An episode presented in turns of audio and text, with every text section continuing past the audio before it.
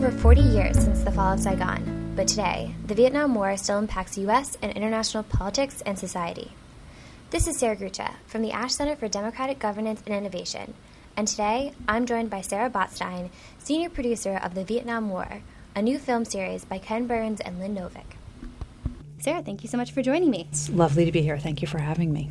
Sarah is on the Harvard campus for an exclusive screening of part of the Vietnam War. So we're going to spend some time today asking her some questions about the project and just getting her perspective.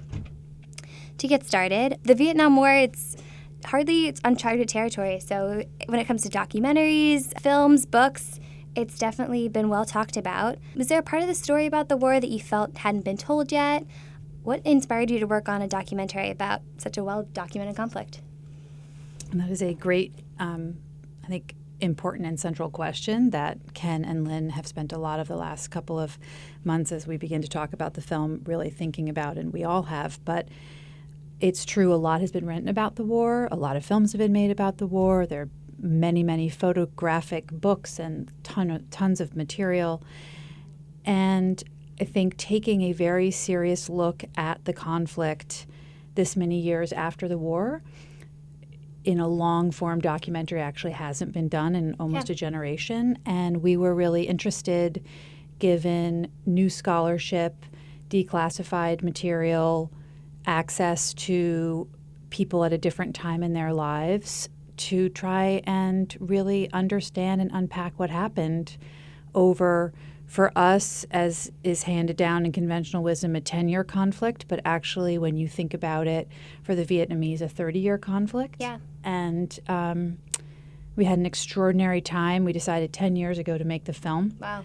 And we really have had the luxury of time and perspective and incredible access to material. And I think we ultimately are doing and have done something that hasn't been done before.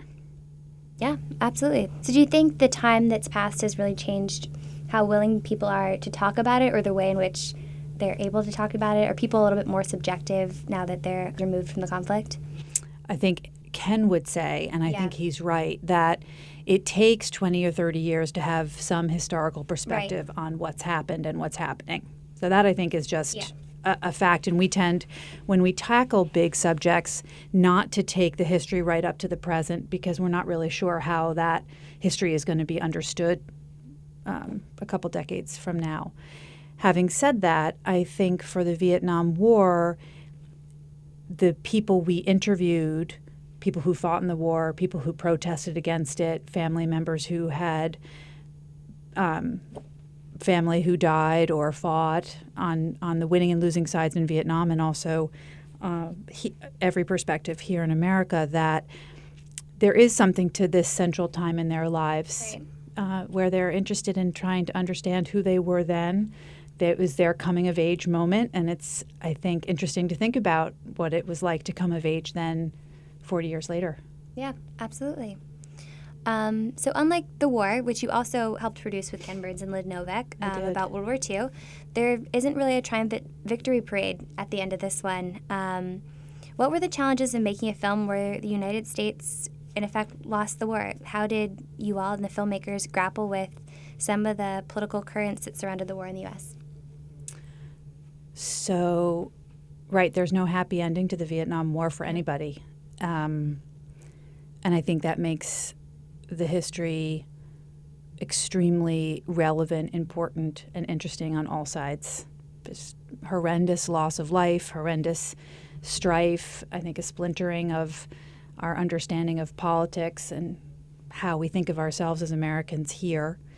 Um, and I think that makes the generosity and humanity and thoughtfulness of the people that are in the film stand out even more, that they were really interested in trying to find a new truth about what happened, how to move past it, how to think about it, how to um, really understand the war in a somewhat different way than we have before as a country. That's great. So obviously there were people that were willing to to come forward and talk to you all, but compared to other projects, did you find that people were less willing to rehash some of these events? No, that's a good question. I think um, you know, there are 80 people in the film. Yep. We interviewed 100 people, so there's some attrition when you're Right. in the editing room. Of those 100 people, we probably spoke with at least 10 people to every person on camera. Wow. So we spoke to a lot of people. And I think in any subject, there are people who are hesitant to sit down in front of our cameras. It's Yeah. a very brave, trusting, really heroic thing to do, I think. Um, so we have an extraordinary cast, as we sometimes say, and they, I think all of those people were interested themselves in understanding the war. Just because you fight in a war doesn't mean you understand it. Right. So finding people who, A, fought in it, lived through it, protested it, went to Canada, whatever their experience, or in Vietnam, fought on the winning or losing side there, um, finding A, people who could represent a variety of perspectives, but then were really interested in telling their story is, is a challenge, but it's also the best part of our job. Right. And then of those people, I'm. It's been almost 40 years since the fall of Saigon. Did you find that both the personal and political emotions were still pretty raw? I think I think emotions about the Vietnam War are very raw for everybody, Yeah. and I think that's for several reasons. One of which a very thoughtful woman we interviewed, I think, put into clear focus for us, which is that for anybody, the time that you come of age has a power and place in your life unlike any other time. So you're very everything is heightened in your in your youth and in your college years and in, Yeah. in that time in life. So going back there, you're immediately brought back to how you felt then. We have discovered that a little bit for sure. Switching a little bit, the Vietnamese perspective is really well represented in the film, um, with fighters, civilians, and North Vietnam's political leaders. How have Vietnamese audiences reacted to the film?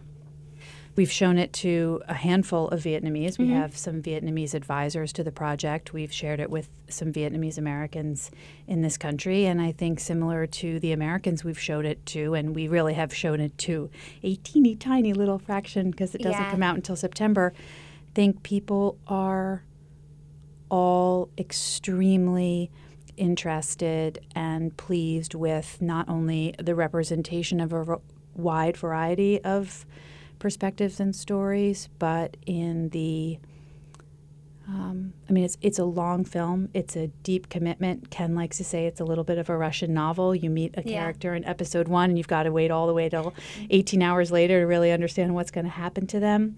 So, and Ken would also say, and I think Lynn says this too: the longer and more patient and more um, focused a viewer you are, the more rewarding the film hopefully will be. In one of the promos for the series, Ken Burns says the film isn't a series of answers, it's a series of questions. So, looking at the series as a whole, if you had to pick one or two of the biggest questions that you guys pose, what would they be? Without giving away too much, of course. well, we don't actually in our in our overture and our introduction we pose some questions, but we don't Yeah. we we don't presume to um, tell our audience what questions to walk away with. I think Yeah. for me, working on the film, there are questions that the film raises for just for me personally, Yeah. which. Um, I'm 45 years old. I was born in 1972, so my personal connection to the actual war is doesn't exist. It's pretty far removed. So for me, um, growing up and coming of age in the 80s and 90s, trying to understand what happened in Vietnam and how it informed what happened militarily and politically in my life was interesting. So questions of spreading democracy, what is America's role in the world, nation building, counterinsurgency, what kind of wars do we get ourselves involved in and why? Those are central questions today that I think have some seeds in what happened in Vietnam. All great points. So I'll just leave with one more question. Is there anything else about the film, about your experience um, meeting all these people that you'd like to share? No, I think it, it, as I said at the beginning, it's a total privilege to work on a project like this at the scale of what we do. Just, we have an incredible team. Ken and Lynn are extraordinary leaders and directors. And I think we are, as a group and as a film company, very eager for the co- to share the film with the country. As Ken and Lynn always say, we've been working on it for so long, just this tiny little group of people, and now to give birth to 10 episodes and share it with the whole world is, is both daunting and extremely exciting. Great. Well, Sarah, thank you so much. Um, Thanks for having me. For those listening, the Vietnam War will be on PBS. And September. Ah, great. So stay tuned. yeah, September 17th. All right. Thanks so much. There. Okay, thank you. You've been listening to ASHCast, the Ash Center for Democratic Governance and Innovations podcast. For more information about the Ash Center, upcoming events, and future podcasts, please visit our website, ash.harvard.edu, and follow us on social media at Harvard Ash.